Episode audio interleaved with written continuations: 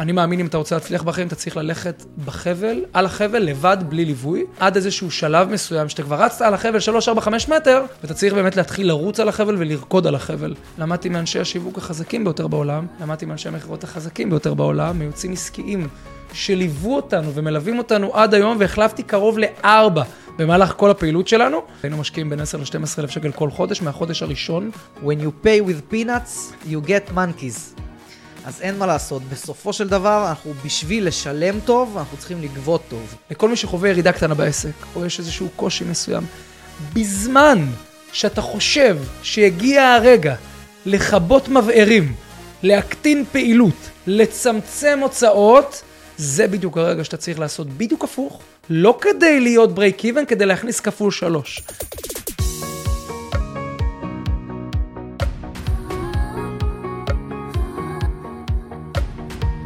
שלוש, שתיים, אחת, אקשן. טוב, שלום לכולם, ברוכים הבאים לפודקאסט ישיבת צוות, הפודקאסט העסקי למספרות גברים ומעצבי שיער. אני נמצא כאן היום עם אביאל חי, אה, המייסד, הבעלים של מולר אקדמי, שאני מניח שאין אה, אחד פה ב- בקרב המאזינים שלנו, החבר'ה הספרים שלא מכיר, אז אה, שלום אביאל, נעים מאוד. שלום וברכה, תודה רבה רבה. רבה, לגמרי, לגמרי, לגמרי. איזה כיף. אה, כן. קודם כל, לכבוד הוא לי, אנחנו נפגשים פעם ראשונה, אבל אנחנו פה כבר בשיחה קולחת כמעט שעה. כן. אז הפסדתם כל מי שלא שמע את ה-behind the scenes. גדול. אה, ואנחנו באנו לדבר פה היום על אה, מולר אקדמי, על יזמות, על ברברינג, על התפתחות אישית, על. כל מיני מושגים גדולים ומפחידים, כן. אה, שלא כולם אולי אה, מתחברים אליהם, אבל זה העולמות ש- שלך.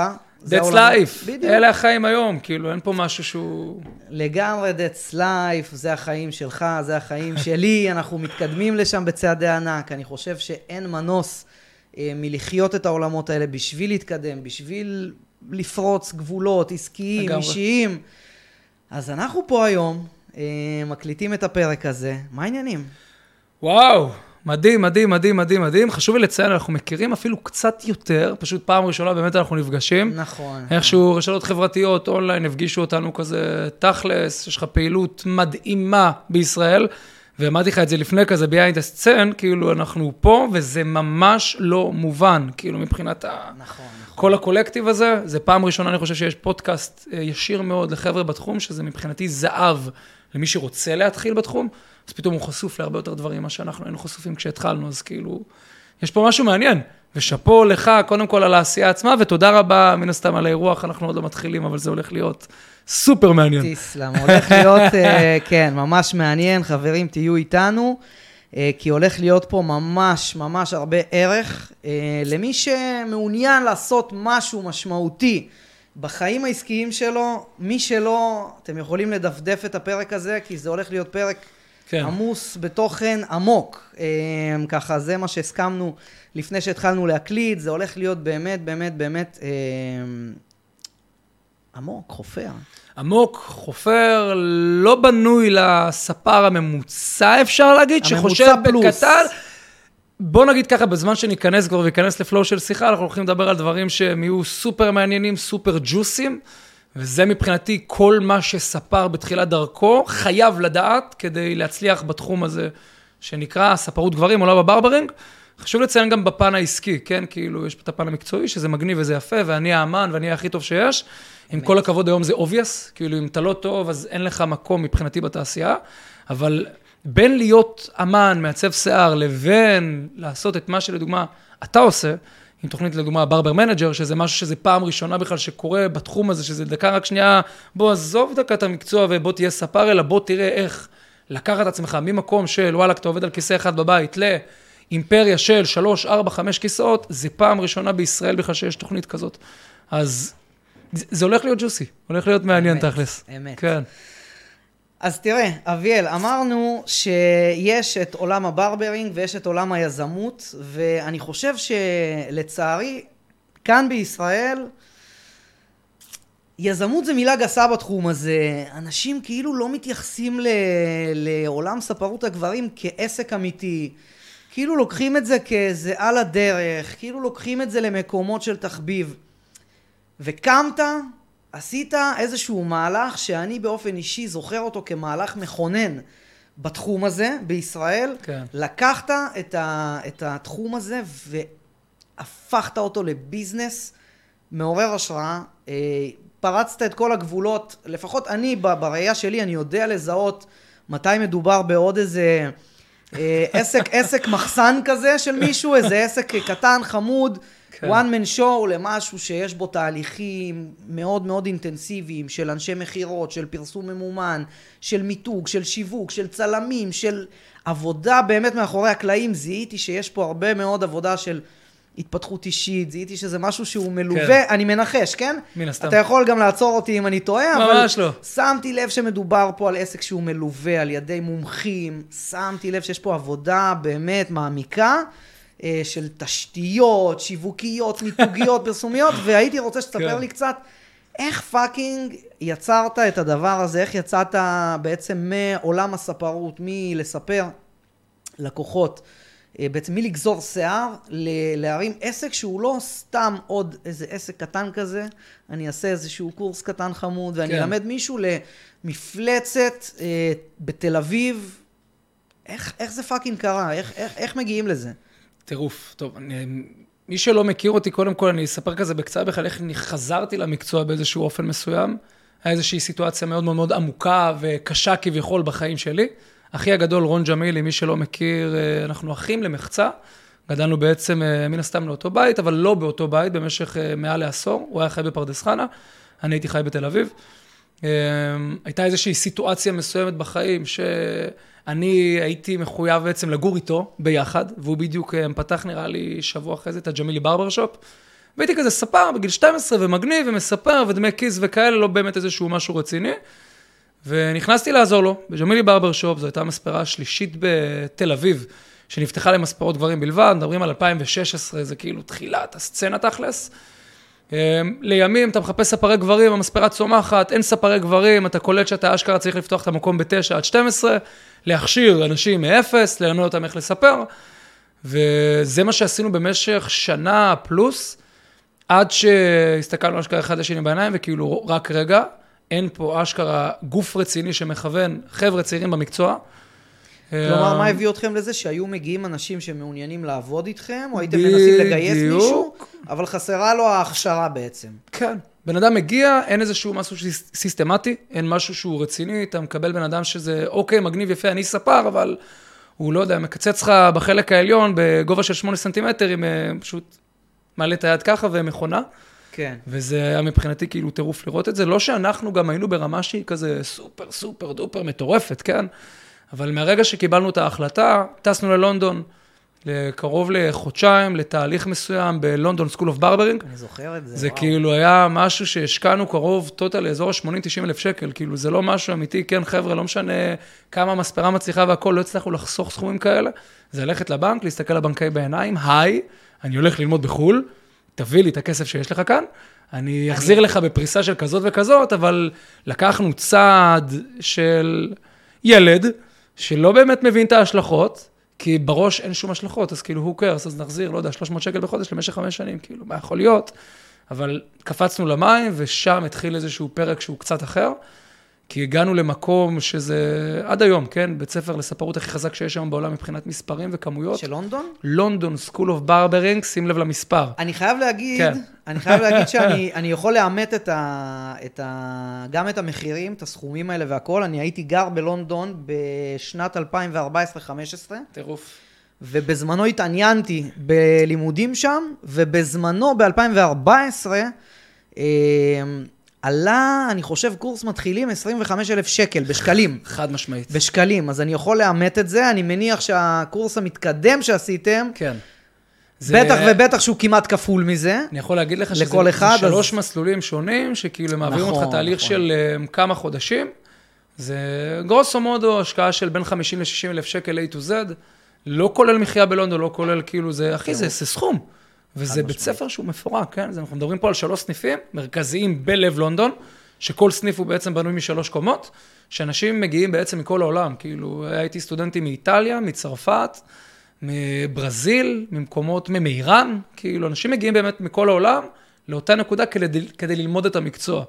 כלומר, נסעתם לשם כשכבר הייתם עמוק במקצוע, במטרה ללמוד, למדל את זה, כן. ולפתוח בעצם מודל דומה בישראל.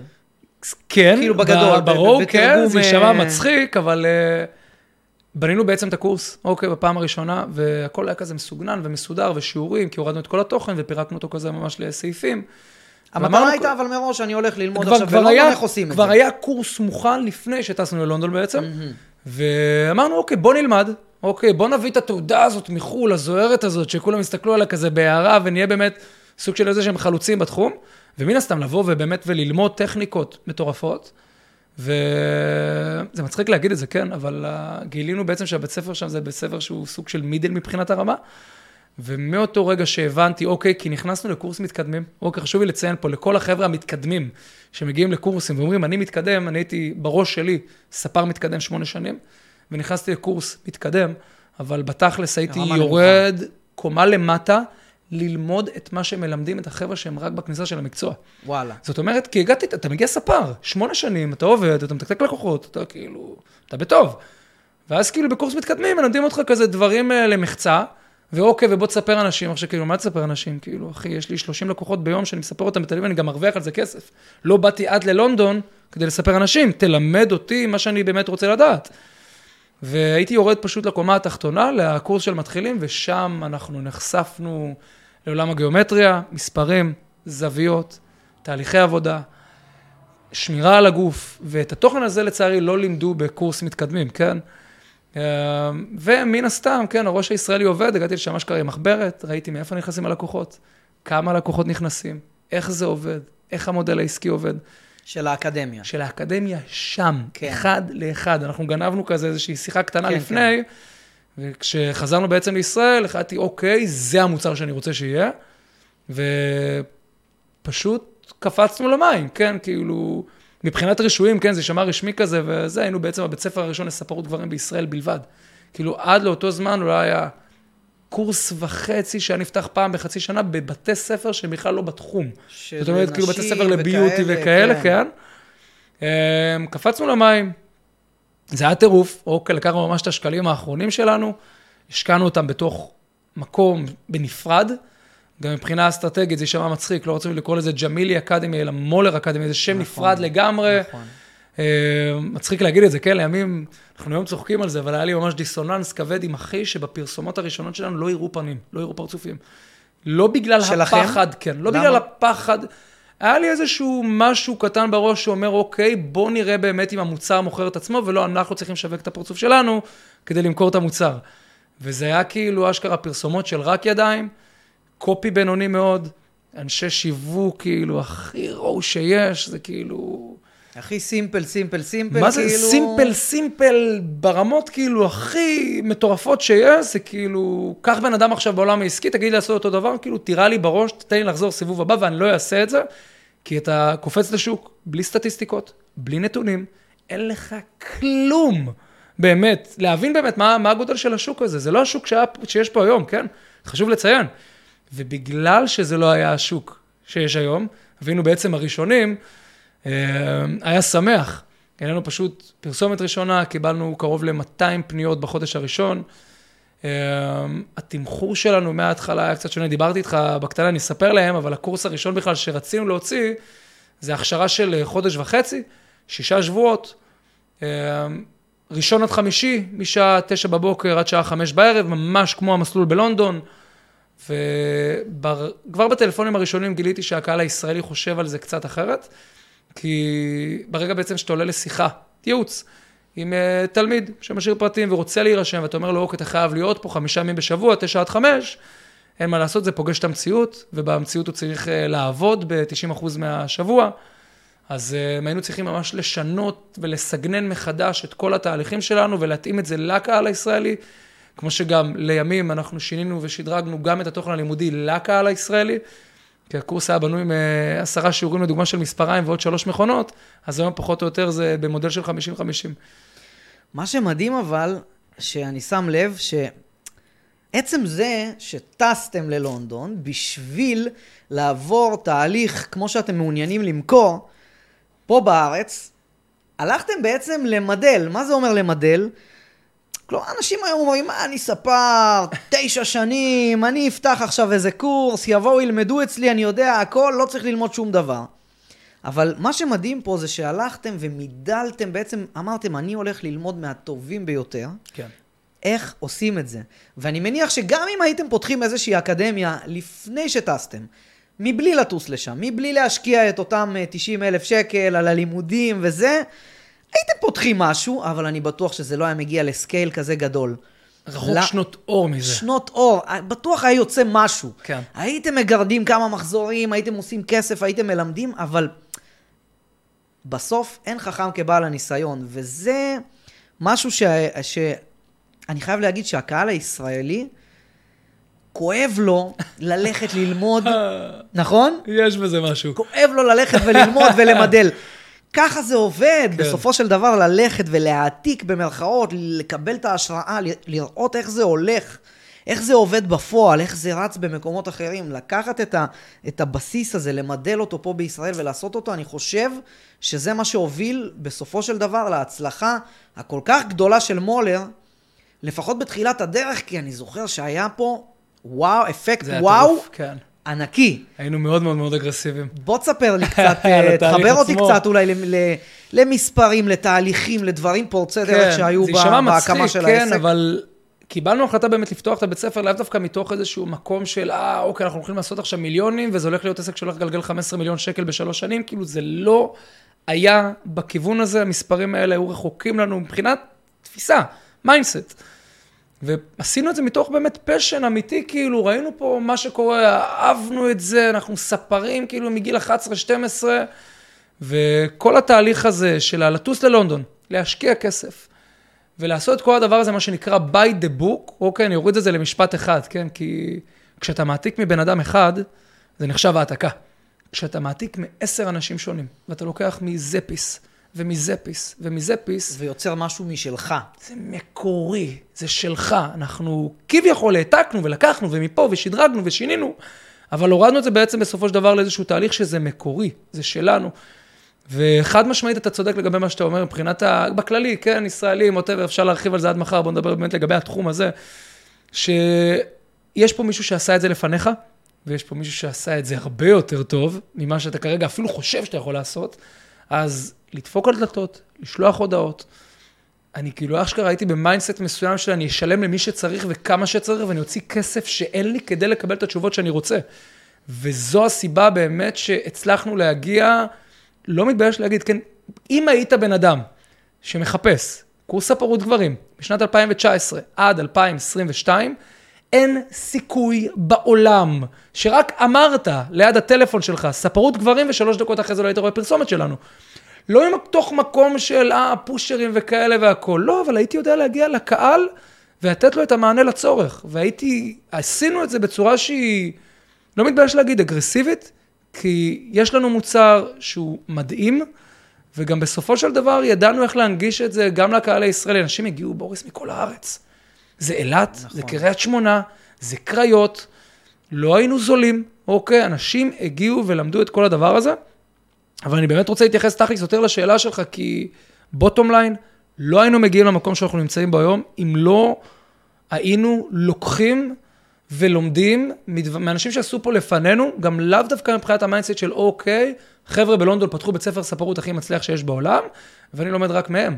למדתי מאנשי השיווק החזקים ביותר בעולם, למדתי מאנשי המכירות החזקים ביותר בעולם, מיוצאים עסקיים שליוו אותנו ומלווים אותנו עד היום, והחלפתי קרוב לארבע במהלך כל הפעילות שלנו. תן לי קצת שמות, תחבר אותי. וואו, זה כאילו...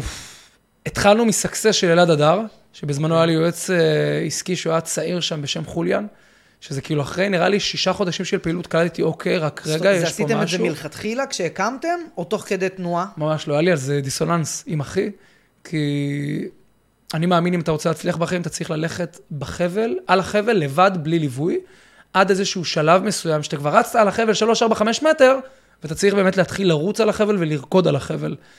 וכבר אחרי שישה חודשים ראיתי שיש פה משהו שהוא רציני יותר, שזה עסק שהוא לא אותו עסק שאנחנו מכירים, של אוקיי, בן אדם נכנס למספרה, אתה נותן לו שירות, יש פה עסק שבנוי משבע דיוויזיות, אוקיי, מי שלא מכיר את המילה דיוויזיה, זה בעצם שבע מחלקות שונות לעסק. איזה מחלקות? וואו, זה מרמה ככה... של אה, שירות לקוחות, מכירות, שיווק, מוצר, ניהול, תפעול, ואותו מודל אה, של אלעד אדר בסקסס, שגיליתי לימים בעצם, שזה בעצם סוג של פעילות מסוימת שנקראת סנטולוגיה, אוקיי, שמסתבר לימים, כל היועצים עסקיים בעצם שליוו אותנו ומלווים אותנו עד היום, בנויים על איזושהי תורה מסוימת שנקראת סנטולוגיה. איזושהי תורה מסוימת בעולם העסקים של בחור בשם רון הווארד, שכתב אנציקלופדיות לגבי עולם העסקים. שימו לב, עולם העסקים, לא עולם ספרות הגברים. אמת. עולם העסקים, וזה... מי שאוהב ללמוד ומי שבאמת רואה בדבר הזה משהו, ואני ראיתי בזה סוג של איזושהי תורה מסוימת בתור ילד שרק רוצה ללמוד, לקחתי את הדבר הזה בידיים, היינו מלווים עם אלעד אדר בסקסס, שיאמר לזכותו. הפריצה הראשונה שלנו בתחום הגיעה בזמן איתו? שהיינו מלווים על ידי חוליאן, ועל ידי אותה בעצם תהליך של סקסס. איזה יופי. לאו דווקא להגיד שהיה פה איזשהו תהליך שהוא מאוד מאוד אינטנסיבי, ובואו ונשנה את העסק וכאלה, ממש ממש ממש לא. לפעמים אבל... חסר הטאץ' הזה, הטאצ'אפ. זה בדיוק מה שאני בא להגיד. עצם זה שהייתי מחויב, בתור ילד בן 19 וחצי, להביא סטטיסטיקות כל יום חמישי, ולדבר על מכירות כל יום בשבוע, ולפתוח שיח קולקטיבי שלי, של אחי ושל חוליאן, אה, לימים, כן, על מה עשינו, וכמה מכירות, וכמה שיווק, וכמה לידים, וכמה כאלה, זה הביא משהו שהוא הרבה יותר אינטנסיבי, וזה מצחיק להגיד את זה, כן, קורונה, שנת 2020, אנחנו פתוחים חמישה חודשים, ולא היינו מפסידים כסף, אבל היינו מחזירים כסף בכסף.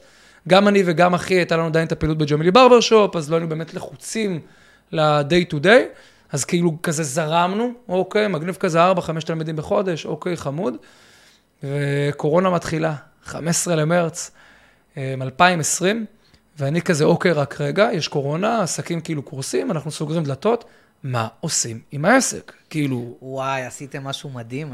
אתה זוכר את זה? אתה היית בזה? לא מאמין לך. אני רכשתי קורס דיגיטלי שלכם. אשכרה. בשביל, כן, ואני, נכון, כי אתה גם שכנעת אותי, וזאת הייתה נקודה מאוד יפה, אה, לקחת ולהעביר את זה לספרים שעובדים איתך, כן. כאיזשהו אה, קורס basic. כן. אתה יודע, לעשות חיזוקים וזה, וזה היה כל כך הגיוני, וכל כך נכון, וכל כך... מהפכני וראשוני בתחום בישראל, שאמרתי, בואנה, צודק. כן. למה לא? אני בעצמי קניתי את הקורס, ואמרתי, אני אשתמש בו. טירוף. וזה היה מדהים, אני זוכר שעשיתם, אה, הפכתם את הכל, עשיתם התאמות כל כך מהר, וקורס דיגיטלי, וצילמתם אותו יפה, וערכתם אותו יפה, וסיסטמתם אותו יפה, ובאמת, שאפו. איזה כיף לשמוע את זה. כן? כאילו אשכרה שאתה, כאילו היית אשכרה מבין הראשונים, כן, לדבר איתך כן, על... כן, כן. ממש ככה. זה אשכרה החלטה שקיבלתי בעניין של יומיים, כאילו, אוקיי, מה קורה? באתי לחוליאן מהייעוץ עסקי, ואמרתי לו, תקשיב, אחי, כאילו, העסק ככה וככה, אני מצמצם ככה וככה. והוא אמר לי, תקשיב, אני אעשה איתך דבר כזה.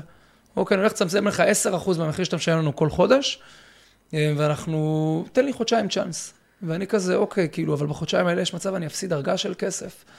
חיבינו תקציב שיווק פעם ראשונה שלא הייתי רגיל לזה, היינו משקיעים בין 10 ל-12 אלף שקל כל חודש, מהחודש הראשון, חשוב לציין, 10. על מה? על פרסום ממומן? PPC ממומן מהיום הראשון. להגיד לך שידעתי מה עשיתי? גוגל, פייסבוק, עניינים? להגיד לך שידעתי מה עשיתי? לא. אבל מישהו עשה לך. שמתי את הכסף, לקבל traffic, מהרגע שנכנס ה traffic זה באחריות שלי.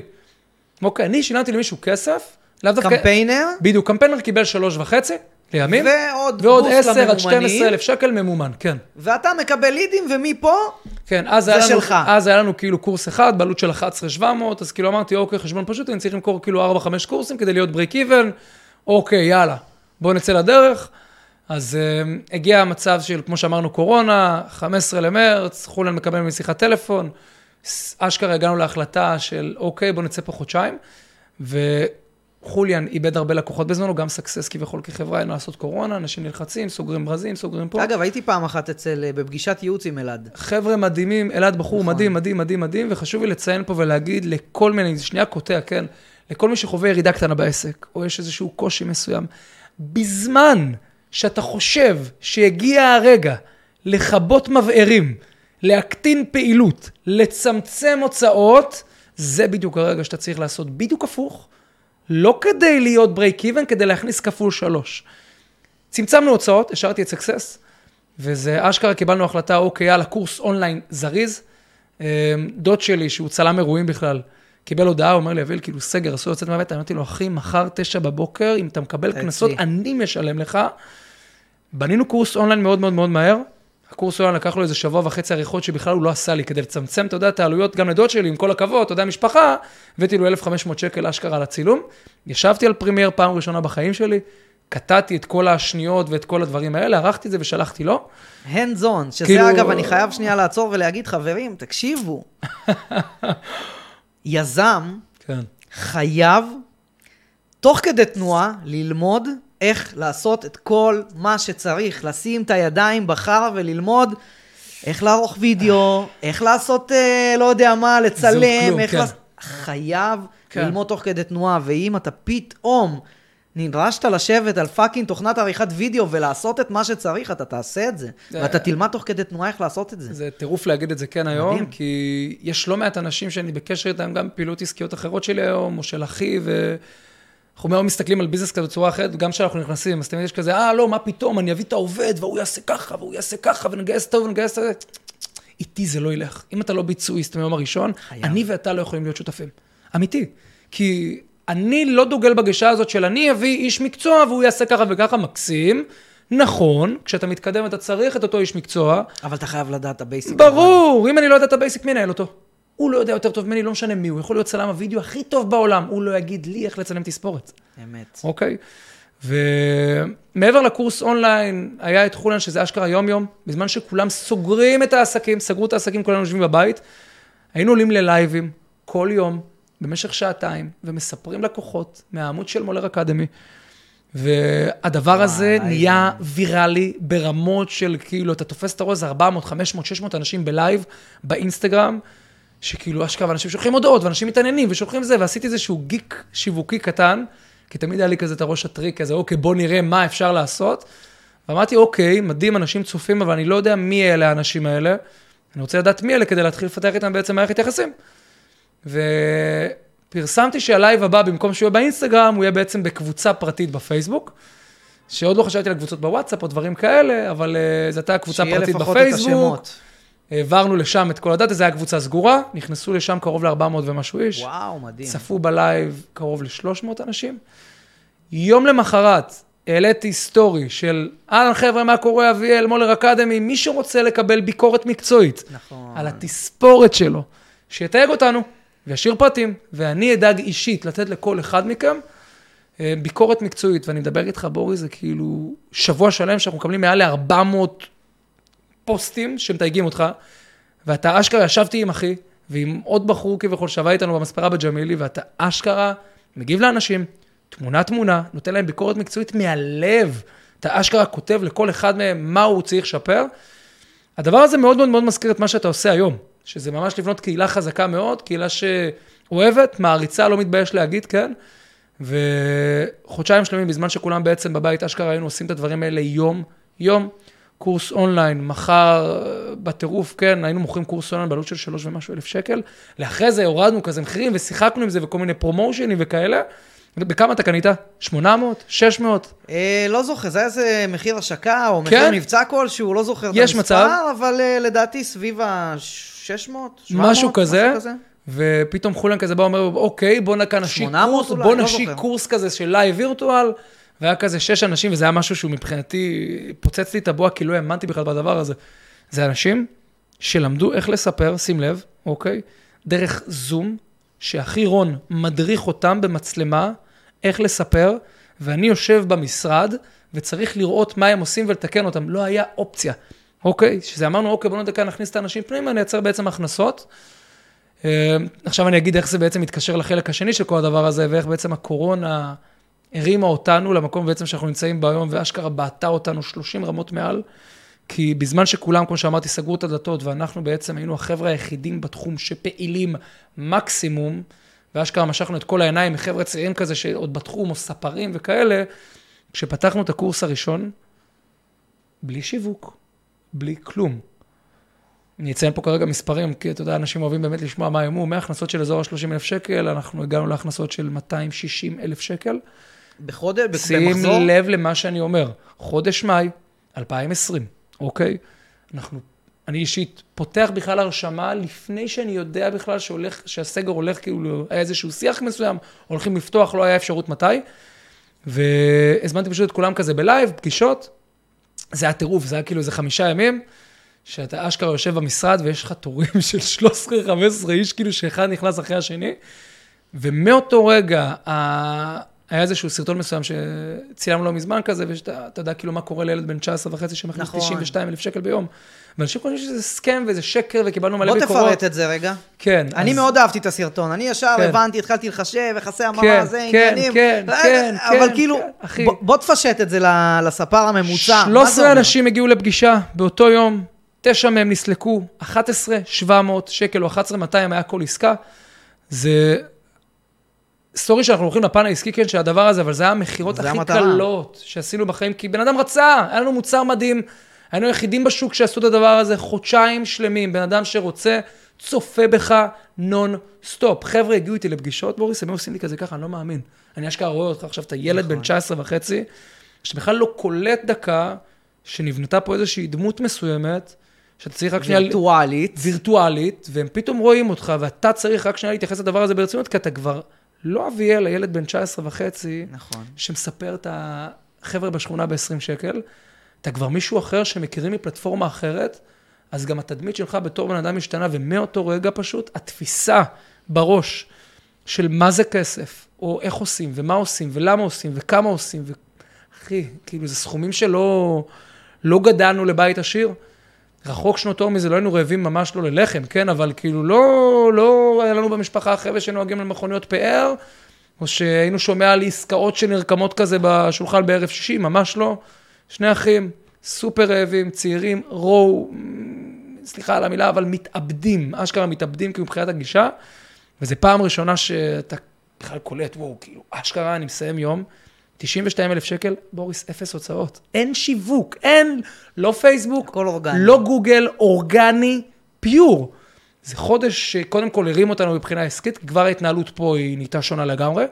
התחלנו להסתכל על זה כעסק, לא חודש בחודשו, אלא עסק שהוא יותר שנתי. נכון. משמע, אני מוכן להפסיד כסף שלושה חודשים, כדי שבחודש הרביעי אני אחזיר הכל פלוס, פלוס, פלוס. וזה דברים שלא הייתי לומד, שימו לב, לא מתבייש להגיד, בלי ליווי מקצועי, של חבר'ה מקצועיים, שזה... אין, אין, אין, אין, אין, אין אופציה, אין אופציה להגיע למקום הזה. כשאתה תבוא עכשיו למישהו ותגיד לו, שומע גבר, אתה פותח עסק חדש ואתה צריך מ... לעזוב, לשים 10,000 שקל שיווק בחודש, והוא בכלל לא קולט. מבחינתו, אתה זורק את הכסף. כאילו, ה-10,000 שקל, אני כרגע זה הוצאה. בלי ה-10,000 האלה, אתה, אתה לא תוכל לבנות בכלל עסק שהוא בר קיימא. לימים, אוקיי, אני פשוט נשענתי על ההגה חזק, תפסתי את ההגה, מה שנקרא, עיניים פתאום בעקו, ישבתי כזה בכיסא במשרד, עצרתי לגמרי את כל הפעילות של התספורות שלי, מאותו רגע, באותו יום, רשמית, ב-15 למרץ, אמרתי, כאילו, חבר'ה, אני כבר לא מקבל תספורות. דיברנו על זה ממש לפני זה, זה חתיכת מהלך מטורף. מסוכן מאוד. איפה אוקיי, היית לעצור. עובד עד אותה נקודה? בסניף של אני, ג'מילי בתל אביב? זה היה ג'מילי ברברשופ עד שמונה חודשים לפני הפתיחה של מולר. אני ממש הייתי מתרכז בכל הבנייה, בכל הדבר הזה, ארטקור, לקחתי דירה, הייתי מספר כזה ממש בקטנה. כדי לחיות, לא יודע, מרוויח את האזור ה-20-30 אלף שקל כזה בחודש, שזה מספרים יפים, כן? היום לספר זה כאילו מספרים יפים, זה נתן לי את האופציה לחיות בתל אביב ובכיף, ולבנות את מה שאני רוצה לעשות. אבל ב-15 למרץ קיבלתי החלטה, אוקיי, רק רגע, יש פה משהו שהוא הרבה יותר גדול מבחינת פוטנציאל למה שאני עושה היום, עם כל האהבה שלי לתחום. ובאמת, אהבתי לספר ברמות. חבר'ה היום רואים אותי כאילו, אתה יודע, קרח, זקן מקוצר, זה הרחבות של 35 מילימטר, שיער אחורה, בלי גבות, סקיני ג'ינס, בסצנה אחרת לגמרי, גם בחיים שלי, כן? גם המודלים העסקיים שלי באותם ימים, אם היית שואל אותי, אוקיי, אוקיי, מי אתה רוצה להיות?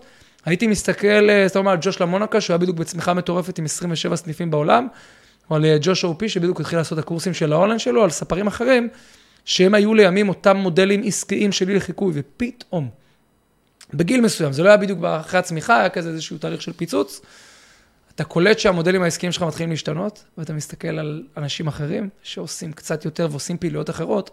אז זה מבחינת ה mindset פה, משהו באמת השתנה מקצה לקצה. אמ, לימים היינו מוציאים בין 40 ל-60 אלף שקל שיווק בחודש במולר. שפה כבר לגבי ההכנסות, זו הייתה תקופה מסוימת שאני, אתה יודע, זה משהו אחר לגמרי, אתה פתאום, אתה, אתה, אתה במקום אחר לגמרי. בסקיילים ענקיים, כן. ופה כבר הגיע המצב של אוקיי, ביטלתי את החבר'ה של סקסס, אה, הגעתי לשתי שיחות עסקיות עם ניר דובדבני בזמנו, אה, שלוש אלף שקל לשעה, חשוב לציין, שזה עדיין חבר'ה מבחינת תפיסה, אוקיי, סבבה, אתה עושה כסף, סבבה, אתה מרוויח סכומים מטורפים, אתה עדיין צריך ניהול פיננסי והכול, אבל באיזשהו מקום, גם דיברתי איתך לפני, אני לא, לא פחדתי להוציא כסף. אני עד היום, במקום שאני נמצא בו, אני מוציא כסף על דברים מסוימים, ואני לא יודע אם הם יחזרו אליי. זאת אומרת, גם היום מבחינת התפיסה, אני לא שיניתי את אותו בן אדם שמקבל החלטות, אני בדיוק אותו בן אדם שמקבל החלטות, ואני מאמין בדבר הזה. אם יש לך כרגע אופציה, אוקיי, להוציא 10,000 שקל, ויש לך פוטנציאל להכפיל את זה פי 10, תעשה את זה בלי לחשוב פעמיים. תעשה את זה. תוציא את ה-10, יש לך פוטנציאל להרוויח פי 10. אני אוקיי? אגיד לך מה, מה, מה השתנה אצלך בנקודה הזאת, זה שהפסקת לחשוב הוצאה והתחלת לחשוב הכנסה. וואו, זה משפט שכאילו למרקר אותו. ורוב האנשים, הם חושבים רק על ההוצאות, וכמה אני אוציא, וכמה זה יעלה לי, וכמה אני אשקיע.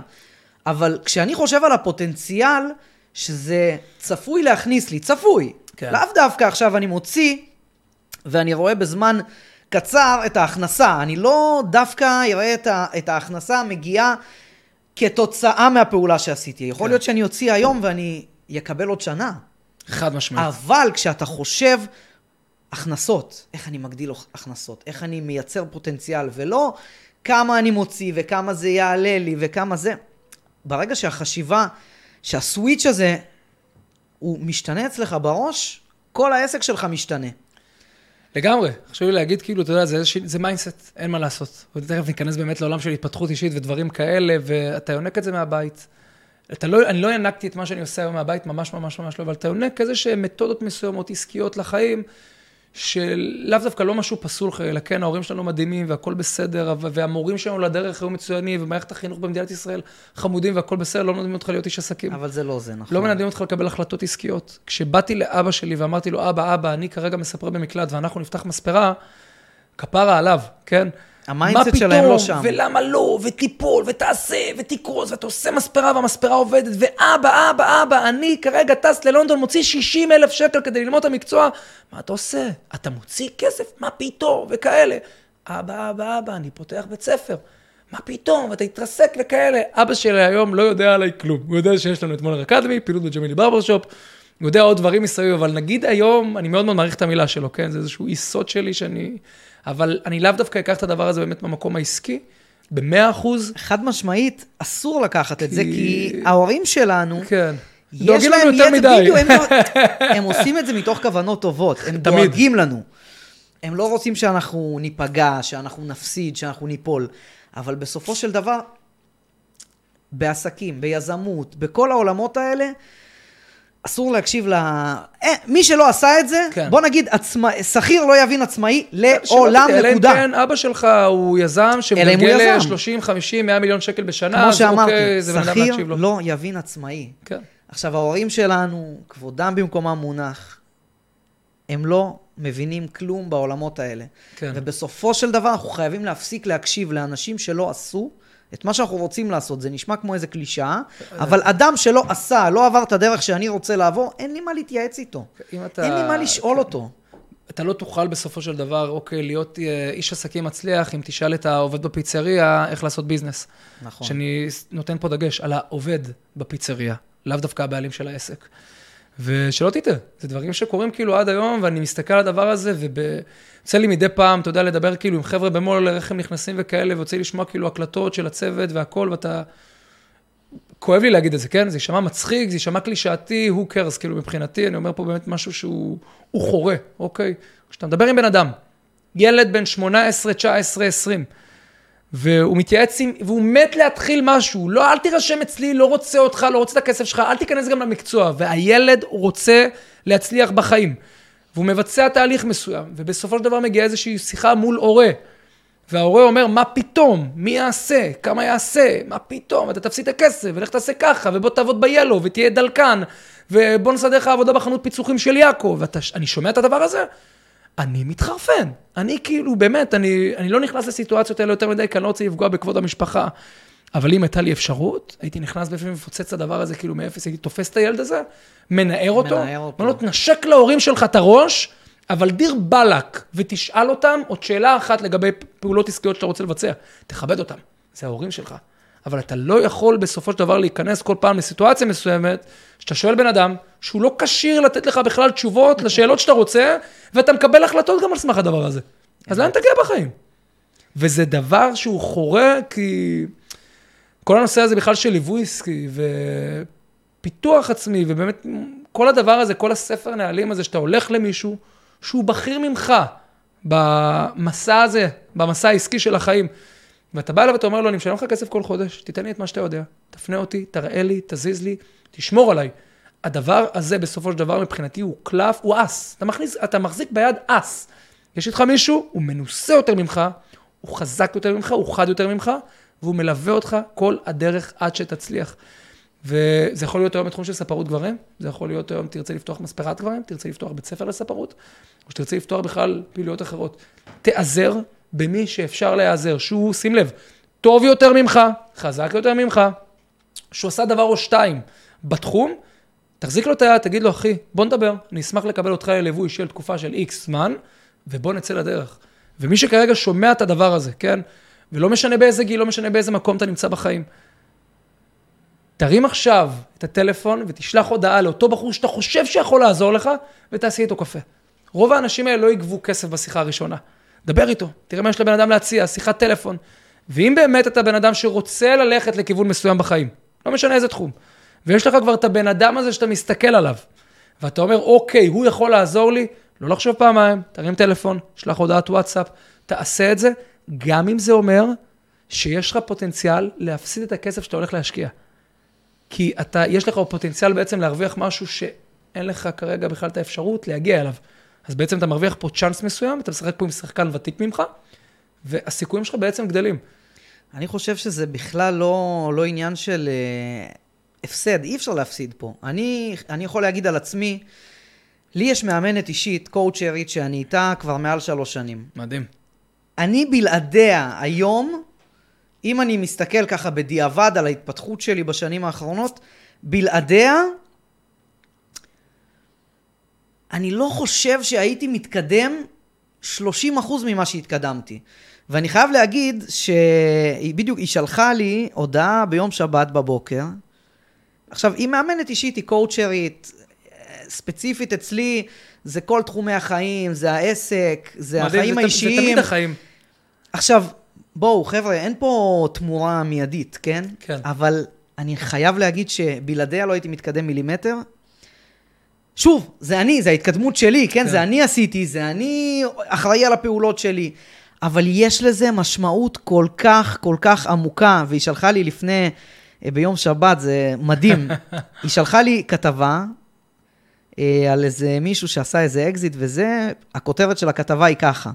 אימא שלו עבדה בשלוש עבודות, הוא הבעלים של חברה ששווה מיליארדים, והוא אומר, זה יצר אצלי drive. עצם זה שאימא שלו עבדה בשלוש עבודות כן. וכו'. אה, מי הבחור? חברת סייבר ששווה 3.4 מיליארד דולר. חברה ישראלית? אמ, כן, כן, כן, הוא עשה גם בדיוק, כמה ימים לפני כן, זה קטע. מה? כמה ימים לפני כן גם שמעתי את הפודקאסט שערן גפן ראיין אותו. לא משנה, מישהו מעניין, כן, מייסד כן, כן, Armis Security. אוקיי. לא משנה, היא שלחה לי את הכתבה הזאת והיא כתבה לי, וזה כל כך נתן לי push מטורף. היא כתבה לי, זה הזכיר לי אותך, שבת שלום. אשכרה. איזה יופי. זה, ויש לי עכשיו ממש צמרמורת, אני אומר לכם, זה משמעות של מישהו שתופס אותך יד ביד, כן. ומלווה אותך, ודוחף אותך, ומבין אותך, ומכיר אותך, ויודע איפה אתה צריך את ה... את הפוש הזה. זה הוא שווה הון. יודע, זה שווה הון, שווה ובאמת, הון. מה שאמרת מקודם זה מדהים, שכל החשיבה הזאת של לחשוב הכנסה ולא לחשוב הוצאה, זה מדהים. אני רוצה אבל לשאול אותך שאלה אחרת. עכשיו יושב ספר כלשהו, מאזין לנו, שומע כן. אותנו, רואה אותנו, והוא אומר, בואנה, איזה השראה, גם אני רוצה לעבור את הדרך הזאת. כמה אתה חושב, מה, מה אתה חושב שהוא צריך בשביל, בפן האישי, בפן ההתפתחותי, מה אתה חושב שהוא צריך בשביל להתחיל לנוע בדרך היזמית הזאת שאתה עברת? לא לחשוב יותר מדי. אמ, יש משהו בפיקאפ כזה, שאתה מתחיל עם בחורה ברחוב, זה 3, 2, 1 ולזרוק משפט. כי אם אתה נכנס ל-3, 2, 1, 0.1, 0.2 וכל מיני כאלה, אתה בעצם מפסיד מומנט, שזה מאוד מאוד מאוד חשוב, וגם בסופו של דבר אתה מפתח בעצם חוסר ביטחון עצמי. זאת אומרת, כל רגע, כשאתה חושב לעשות צעד מסוים ואתה חושב עליו יותר מדי, התחילו לנוע דברים בראש, כי המוח שלנו בעצם, כמו שהוא יכול ללכת לכיוונים טובים, גם יכול ללכת לכיוונים פחות טובים. אז לא לחשוב יותר מדי, כמה שזה יישמע דפוק, ואנשים יכולים לערער במה שאני אומר כרגע, לקבל החלטה לקפוץ למים, לקחת על עצמך התחייבויות, אוקיי, שימו לב, יותר ממה שאתה יכול לשאת באותו רגע, אבל לא ברמות שהן גבוהות יותר. לדוגמה, אם יש לך כרגע הכנסה של 15,000, ואתה יודע שאתה יכול להוציא רק 1,000 שקל על הוצאות של פיתוח עסקי, קח על עצמך 3 או 4 באותו חודש, כי אני מבטיח לך שהמוח שלך לא ייתן לך את האפשרות בכלל להיכנס להפסד. אתה תעבוד בעצם יותר חזק. אז אמרנו בעצם, לקפוץ למים, לא לחשוב יותר מדי. אז בשביל להיות יזם, לקפוץ למים, כן, לא לחשוב יותר מדי. והייתי אומר סוג של אופטימיזיישן, אופטימיזציה למי שלא מכיר, זאת אומרת, על כל שלוש צעדים שאתה עושה, לשבת שנייה, מה טוב, מה לא טוב, לקחת את הדברים הטובים ולצאת לעוד סשן של שלוש פעולות. אמ, להיעזר במישהו שהוא, כשאני אומר להיעזר, חבר'ה, זה יכול להיות, כמו שאמרנו, מנטור עסקי, ועדיף שהוא יהיה מנטור עסקי, שהוא גם בסופו של דבר יש לו איזשהו רקע מסוים לגבי החיים עצמם, אבל חד משמעית, מי שרוצה להגיע למקומות הגבוהים חייב להיעזר באנשים שעשו את אותה דרך, או פחות או יותר באותו ספקטרום של אותו תהליך. אה, יש עוד אלף ואחת דברים, הייתי אומר, אתה יודע, ללמוד מכירות, ללמוד שיווק, ללמוד פיננסים, אבל זה דברים כבר שיבואו עם הזמן. כי אם אתה לוקח את כל הדברים שאמרתי בהתחלה, ואתה לא עושה לזה אופטימיזציה אחת לחודש, חודשיים, שלוש, ואתה ממשיך לדהור ולהתקדם, יגיע הרגע שאתה תחווה איזשהו רגע של נפילה, כי לא חיזקת עוד דברים מסוימים. האופי שלך לדוגמה, אוקיי? אני היום לא אותו בן אדם שהייתי לפני ארבע וחצי שנים. אין מצב, הבן אדם הזה לא יכל בכלל לשאת ביום אחד. במה זה תלוי? הדרך שבה אני מסתכל היום על סיטואציות מסוימות, עסקיות, אישיות, או הדרך שבה אני יודע לסנטז ולקבל את אותה מציאות עסקית, אוקיי? ו... גם עברת איזשהו שינוי גם בפן האישי, במבנה אני, גוף. אני אגיד את זה עכשיו, ירידה חבר'ה... במשקל, בוא, זאת אומרת, זה, זה, זה אני, תוצאה של... אני, אני אגיד כרגע משפט וקרא אותו אחרי זה כקלוז-אפ לסטורי שלך וכאלה, אוקיי? כשאני פתחתי בעצם את מולר אקדמי, שקלתי 78 קילו. בשיא של השיא של מולר אקדמי, אני הגעתי ל-117 קילו. ואני אומר פה משפט כרגע, לא הייתי מגיע לאותן הצלחות עסקיות אם לא הייתי לוקח את עצמי למצבי קיצון. הייתי יושב במשרד 16 שעות ביום. ירדתי את ה-40 קילו האלה בחודשיים האחרונים, לא, בשנתיים האחרונים. האחרונות, ואני מוכן לעשות את הדבר הזה כל פעם. זאת אומרת, לא חיפשתי את ה-work-life balance לצערי. הייתי גם ילד, לא, כמו שאמרנו, לא נשוי, בלי ילדים, אז יש לך אפשרות לקחת יותר סיכונים. אבל זה חד משמעית לזרוק את עצמך למצבי קיצון. אני מרגיש זקן עכשיו, אני עשר לא, לא, שנים לא, מעליך. ממש לא. 35. אני יכול להגיד לך ש... יש לי חבר ממש ממש ממש טוב, כן? אני לא יודע אם הוא ישמע את זה, הוא מתחום אחר לגמרי. אמ, יועץ, לא בדיוק יועץ מס, אבל איזשהו עורך דין קנדי, ישראלי, יהודי יותר נכון, שעלה לישראל, והוא התחיל את הפעילות העסקית שלו בגיל 35. עד גיל 35, גרוש פעמיים, מגדל ארבעה ילדים במושב בשרון. שים לב מה שאני אומר, עד גיל 35. בגיל 35 הוא קיבל את התואר של עריכת דין, נכנס לעולם הזה של מיסוי, והוא עלה על איזשהו מודל מסוים של מיסוי בקנדה שחסך לו מעט כסף. בין 2007 ל-2013 הוא הכניס מעל ל-7 מיליארד דולר. לא לבד, עם עוד שישה שותפים אחרים, אבל הבן אדם התחיל לעשות כסף בגיל 35. הוא היום חבר מאוד מאוד קרוב שלי, במקרה הוא כרגע בביקור בארץ, הוא חי בדובאי, ואתה שומע על הדבר הזה ואתה אומר, רק רגע, זה לא מאוחר. גם בגיל 30, 40, חסר סיפורים.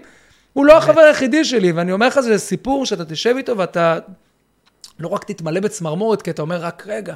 זה לא רק מישהו שהוא בן 35, הוא גרוס, גרוש פלוס ארבע, מגדל אותם לבד. הנשים שלו הייתה אחת מ UK ואחת מקנדה, חזרו לבתים שלהם. כל מה שיכול לגרום לבן אדם בסופו של דבר לקרוס באמצע החיים, דווקא מילא בו איזשהו drive מסוים, לא צריך לציין יותר מדי על רמת החיים שלו היום, או הדרך שבה בעצם הוא מתנהל גם בחיים העסקיים שלו ומה הוא עושה, אבל זה מטורף להגיד את זה שרק בגיל 42, מה זה רק בגיל 42, שבע שנים, מגיל 35 עד גיל 42, הוא הכניס 7 מיליארד דולר, כמובן הכניס, זה לאו דווקא רווח, אבל... בדוק. בדוק. שווה לא מעט. טירוף. כן, טוב, אז זה לאו דווקא עניין של גיל. אז עוד יש לי, עוד יש לי לאן לשאוף. ויאמר לזכותך, עם כל מה שאתה עושה פה היום והדרך, כי השוק גם עבר איזשהו תהליך מסוים, וחשיפה מסוימת לקהל חדש, חבר'ה שהם צעירים יותר, בני 13, 14, 15, שכרגע מאזינים, ורואים גם את הפעילות שלך, ומה שאתה עושה, והפוסטקאסט, והליוויים העסקיים, והדברים האלה, זה דברים שלא היה אז, אוקיי? קח אותי חמש שנים אחורה, לא היה מישהו בכלל ללמוד ממנו פה בישראל, זו דרך אגב אחת הסיבות למה טסנו ללונדון, אוקיי? כי לא היה.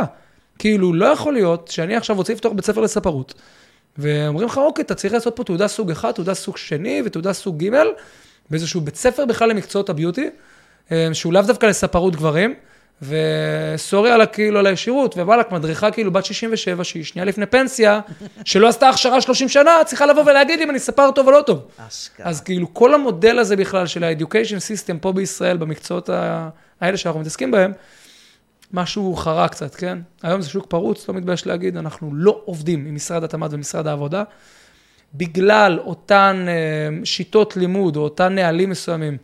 זה העולם הישן. כן, העולם ואם הישן אתה... והוא לא מתעדכן. הוא לא מתעדכן ואין אין עדכון תוכנה, זה לא כאילו אייפון, אז אה, חבר'ה, כאילו המשרדים הברית שולחים לך, אוקיי, אתה צריך לרענן כרגע את התוכנה. כן. לא קורה, וזה קורה על ידי אנשים כמונו, שהולכים ועושים צעד ולומדים ושומעים בחוץ, ובאמת מקדמים פה סצנה פעם ראשונה שמדינת ישראל ידעה בכלל את כל מה שקורה כרגע, כי זה סוג של רשת ביטחון ליזמים צעירים בתחום של ספרות גברים, שהם נכנסים פנימה לשוק הזה, ויש להם כאילו עכשיו פתאום, אתה יודע, זה כמו חנות ממתקים. ואם אתה, אתה צריך להיות הילד השמן בחנות הממתקים הזאת, אוקיי? כן. כי אם אתה נכנס בילד הרזה והחששן וזה שלא יודע מה לאכול ואיך לאכול, אחי, תאכל כמה שיותר. מאחל לכל אחד מפה להשקיע כמה שיותר, ליפול כמה שיותר, להפסיד כסף במהלך הדרך, כי ברגע שתגיע הזדמנות גדולה בחיים שלו, הוא כבר עשה 99% מהטעויות האפשרויות.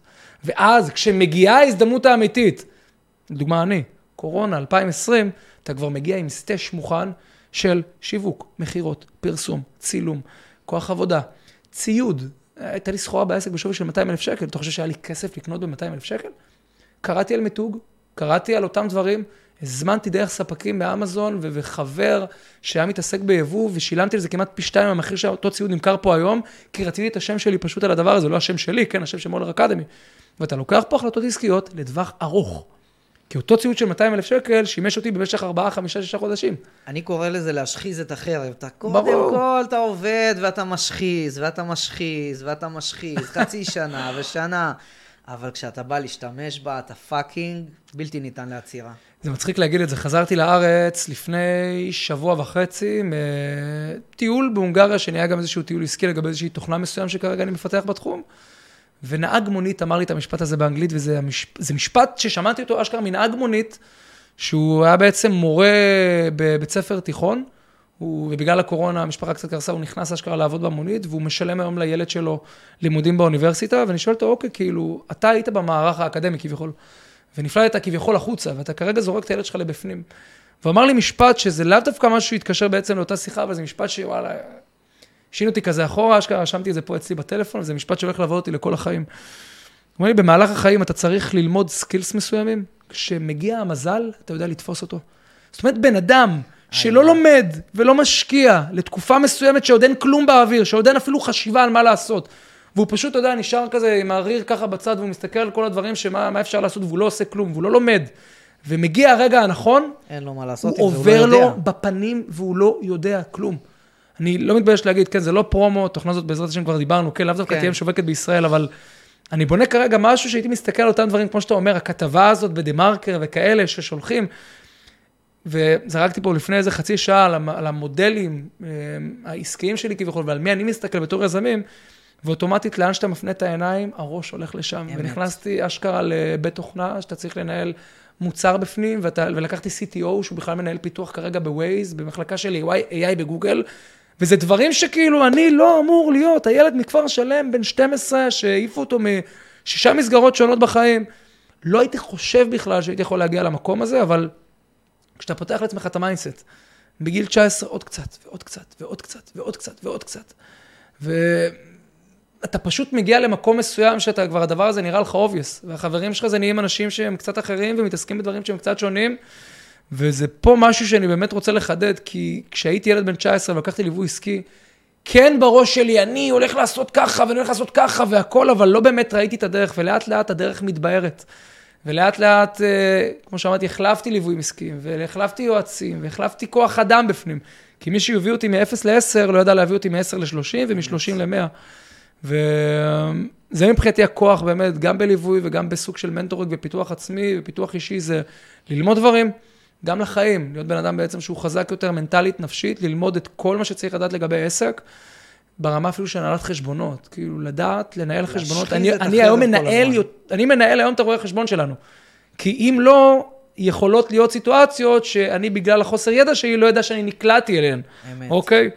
אז אה, זה רחב מאוד, כן, כל מה שדיברנו עליו עכשיו, אבל זה משהו שמבחינתי בן אדם כרגע בתחילת המקצוע, כן, צריך להתחיל לחשוב על זה. להיכנס לעולם הזה, באמת ללמוד קצת דברים שהם לאו דווקא המספריים והמכונה, שזה היום obvious, אתה חייב לדעת את זה. חובה לצאת מהקופסה הזאת, ולצאת חובה מהקופסה. לגמרי. אני אשאל אותך לקראת סיום כמה שאלות שאנשים אה, שלחו והתעניינו. או, אוקיי? מעניין. נשתדל אבל לתת ככה בקצרה, לתת uh, תשובות uh, חדות וקצרות. כן. Uh, מישהו שואל, האם אתה חושב שרשת מספרות זה משהו רווחי? מעניין. אני אתן פה נקודה קטנה. אם מישהו יצליח לפצח את הנושא של קהל חוזר, קהל נוטש ושמירה של כוח אדם במקום לאורך זמן, הוא יצליח לבנות פה משהו. ב vision מאוד מאוד מאוד קשה, אלא אם כן אתה ממדל פה משהו ומוכר זיכיונות. לצערי, אני אישית לא מאמין קצת בדבר הזה, אבל אה, בגדול תמיד אפשר לנסות. להגיד לך שאני היום הייתי הולך לכיוון הזה, אני אישית לא, יש בן אדם אחר, שהוא חושב אולי קצת אחרת, אז הוא כן יכול לעשות את הדבר הזה. אה, וחד משמעית, ללכת לכיוון כאילו אופטימי. אם, כמו שאמרתי, תפנה את העיניים שלך לכיוון מסוים, אתה תתחיל לאט לאט, מה שנקרא, ללכת לכיוון הזה, והדרך תהיה יותר בהירה. אז למי ששאל את השאלה, שיהיה לו המון בהצלחה, אפשרי מאוד, אבל יש המון המון המון קשיים בדרך, שאחד מהם זה כוח אדם איכותי במקום שנשאר לאורך זמן. מי כמוך יודע, כוח אדם איכותי כן. יכול לעזוב אחרי 18 חודש. בממוצע הוא לוקח בין 75 ל-90 אחוז קהל במקום, זאת אומרת, אתה בעצם בונה traffic חדש במשך שנתיים, הוא מתקצר ב-75 אחוז, ואז אתה בונה את זה מחדש. האם זה יכול להיות רווחי לדעתך? כן, לא יודע אם זה באמת משהו שיהיה שווה... את המאמץ. כן, בדיוק. להיות עכשיו בעלים של 15 מספרות, ולקחת אשכרה כאילו סכום של, כאילו אתה עובד לבד בבית, או פלוס 10,000, כאילו מגניב, חמוד, אבל... לא שווה את המאמץ. לא, לא. חד משמעית. איך אתה מצליח לנהל את הזמן שלך עם כל הדברים שאתה עושה? שאלה טובה. יש לי סוג של מודלים מסוים, אני כאילו שעתיים ראשונות, קודם כל בבוקר זה קפה, זה אימון, בנקר, מתעורר, משתדל להתעורר מוקדם, וגם אם יש ימים שאני לא מתעורר מוקדם, אני עדיין כאילו את השעה וחצי ביום גונב לי. שעה וחצי אחרי זה יש לי סוג של איזשהו טס כזה, שאני פותח את הוואטסאפים, עונה לכולם, יוצר קשר עם כל הצוות שלי, מנהלת משרד, מנהל סניפים, מנהל מכירות, אה, מה היה אתמול, מה היה היום, עושה כזה, אתה יודע, סוג של איזשהו צ'קליסט כזה יומי, ואז אחרי זה נכנס לפרויקטים מסוימים שאני מריץ, או משימות מסוימות. אבל זה איזשהו טמפלט מסוים. אוקיי, זה, יש שיחה שבועית, יש שיחה חודשית, יש שיחה יומית. בתוך כל הדבר הזה אתה אמור להיות תמונה מתוך מקום אסטרטגי של אוקיי, יש נקודה מסוימת, יעד רבעוני, יעד חציוני, יעד שנתי שאני רוצה להשיג. פה אנחנו מדברים על האקדמיה, על מולר. כן, כאילו, מה זה מולר? היום אתה יודע, כמו אמרתי לך בהתחלה לגבי העניין הזה של מנטורינג והכל, זה החיים שלי, זה מה שאני עושה. מולר זה חלק מהחיים. כמו מה שאתה עושה כרגע, זה חלק מהחיים. אפשר להגיד, אה, אוקיי, סבבה, אביאל הזה זה... אביאל של מולר, ואביאל הזה זה אביאל של החבר'ה, לא, לא, לא, לא, לא. היום זה אותו אחד.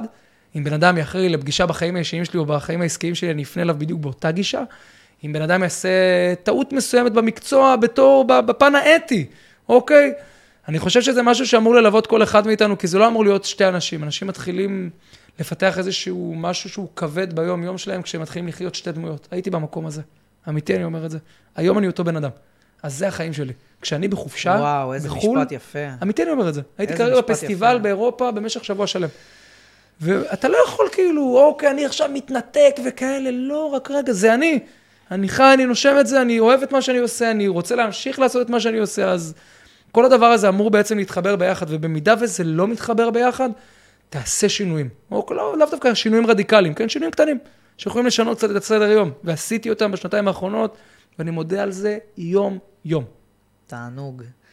שאלת השאלות. או. אתה מוכן? שוט. מישהו שואל, מישהו אני- כותב אני ככה, אני מתמתח. תשאל אותו מאיפה השריר ביד הקדמית.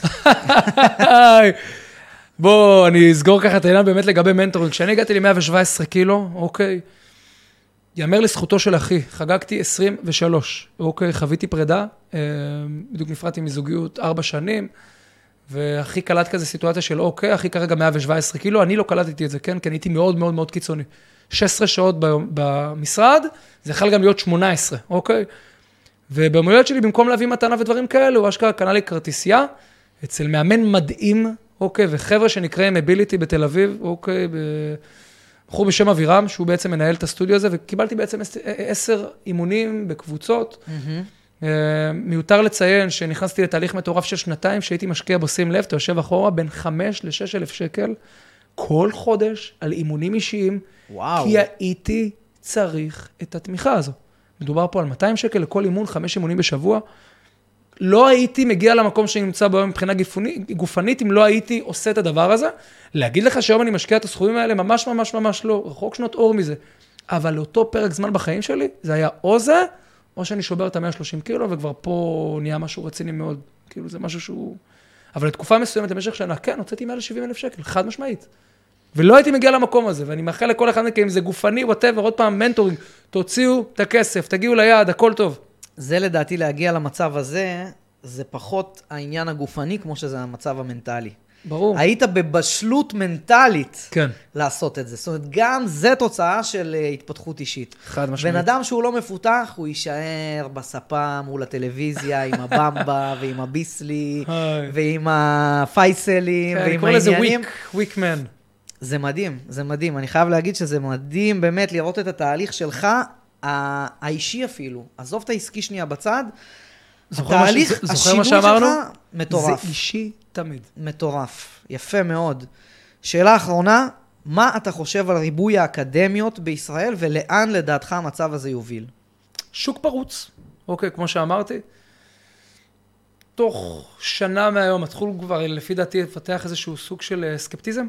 אוקיי, זאת אומרת, בן אדם שכבר רוצה להיכנס לתחום, יגלה לדוגמה ש-90% מהאנשים שנכנסו בשנה האחרונה חזרו אחורה, כתוצאה מתהליכים, נפלטו כאילו מהתחום. כן, כן. מתהליכים לא מקצועיים, לא משנה שמות, זה לא מעניין כרגע, ברור, כן? זה ברור. כאילו, כולם באמת עושים את זה מתוך מקום מדהים וטוב. יש פה כמובן אינטרס עסקי לכולם, כמו שלי, אנחנו עסק בר קיימא, ואם לא הייתי מרוויח ונהנה ממה שאני עושה, לאו דווקא לי את האנרגיות לתת לכל התלמידים והכול. אבל הדבר הזה, אני חושב, במקום להרים את התחום, הוא דווקא הולך לקחת את זה צעד אחד אחורה, לא כי אני חושב שהאנשים הם פחות איכותיים, ממש ממש ממש לא, יש אנשים שהם עילוי, והם עושים עבודת פרך ומדהימים, הם באמת מוציאים תלמידים ברמה מצוינת, אבל לפי דעתי הריבוי פה, ואין איזשהו גוף שמפקח מלמעלה, רמז בוריס, יש לך פה אופציה אולי לעשות פה איזשהו מוב. כן. אה, אמיתי, אין פה איזשהו גוף שמפקח מעל הדבר הזה, לאו דווקא משרד התאמת משרד העבודה. נדבר על זה כן, כשהמצלמות כן. אה, יסגרו את העדשה. כן, אבל אה, לפי דעתי הדבר הזה הולך לפתח סקפטיזם מסוים בין, לפחות בין 2024 ל-2025, כבר אנחנו נראה איזושהי ירידה מסוימת, לאו דווקא כי התחום יהיה פחות פופולרי, ממש הפוך, התחום בצמיחה מטורפת. אבל כן יגיע איזשהו רגע מסוים שגופים רציניים יתחילו לקבל קצת יותר traffic מהחבר'ה בגלל אותן, אותו שוק פרוץ, אבל שים לב, אוקיי, אני אומר פה משהו חשוב, יהיה פה גם סינון של קהל. כי בן אדם שב mindset שלו נכנס לתהליך מסוים ומשקיע את המינימום זמן, מינימום השקעה, מינימום אנרגיה, מינימום כסף, אוקיי? ב mindset שלו אני, אה, אני אזרוק את האלפיים, שלוש אלף האלה ונראה מה יהיה. ברגע שבן אדם, יודעים, כאילו, הצוות שלי היום, שכל היום יוצאים מסלולים, אוקיי? אין דבר כזה נראה מה יהיה. אם אתה נכנס כרגע למסלול ואתה לא מגיע כדי להשיג יעד מסוים, אל תגיע, אל תיכנס לי בדלת, אתה פוגע לי בסטטיסטיקות. לך תשפוך אלף, אלפיים, שלוש אלף שקל, כמו שאמרתי לך, תעשה ככה עם האצבע, ותבדוק לאן הרוח נושבת, ואחרי זה תחזור. ואנשים באמת חוזרים, אוקיי. יש היום לא מעט אקדמיות, אני אישית, 30% מהתלמידים שלנו הגיעו בעצם מבתי ספר אחרים בתחום, לאו דווקא בתי ספר או קורסים, ולא בגלל שהם היו באמת יותר מקצועיים וזה בסדר, אוקיי? כמו שאמרתי, יש חבר'ה מדהימים, אבל הדבר הזה לאו דווקא הולך בעצם להרים את כל ה... זה אני כן חושב אבל שיש פה מקום לאנשים שהם בתחום לעשות צעד קדימה. לקחת את זה ולחשוב קצת באמת על הלקוח, להרים מחירים, להוריד מחירים, whatever זה שלכם, אבל אולי באמת להעריך מסלולים, לשחק עם זה קצת אחרת.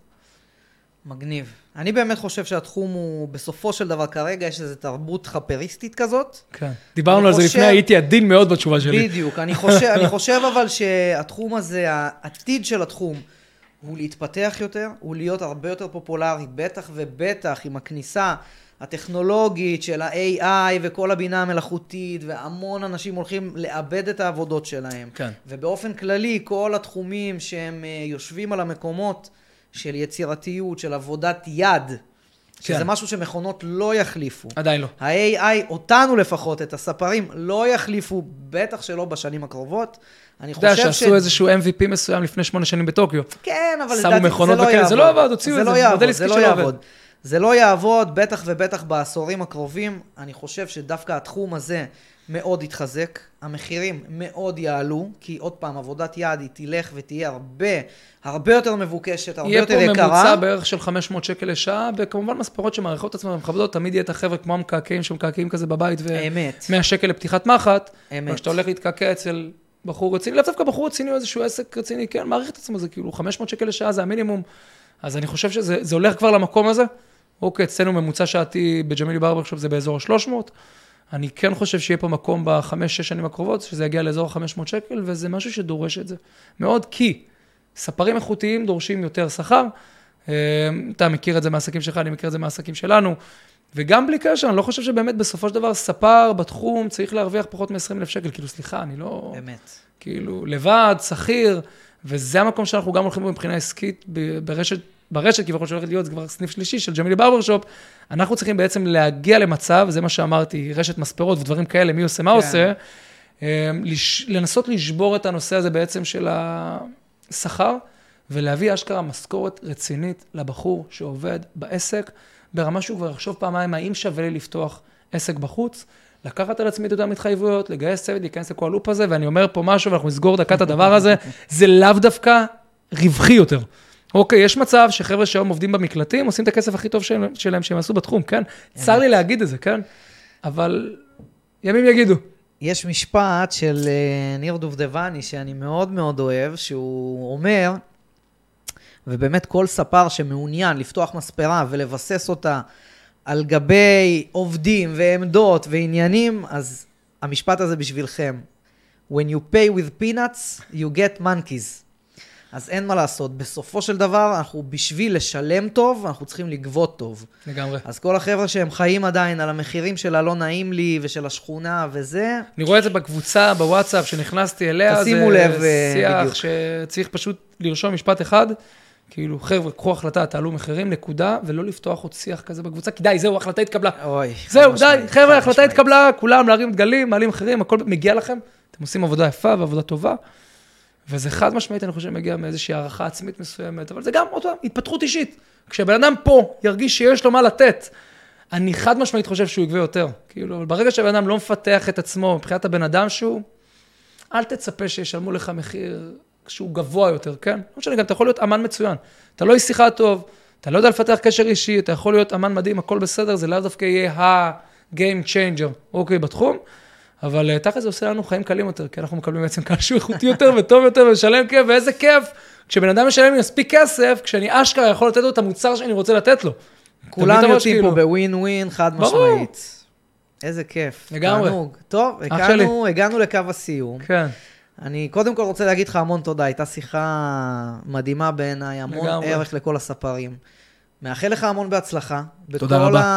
העסקים, גם בארץ, גם בחו"ל, תנו בראש. כנ"ל. וחברים, כל מי שיש לו שאלות, אה, תהיות, הוא חושב מה לעשות, איך לעשות, אתם יכולים, מוזמנים, יותר ממוזמנים, לשלוח הודעה אליי, לאביאל, באינסטגרם, בכיף.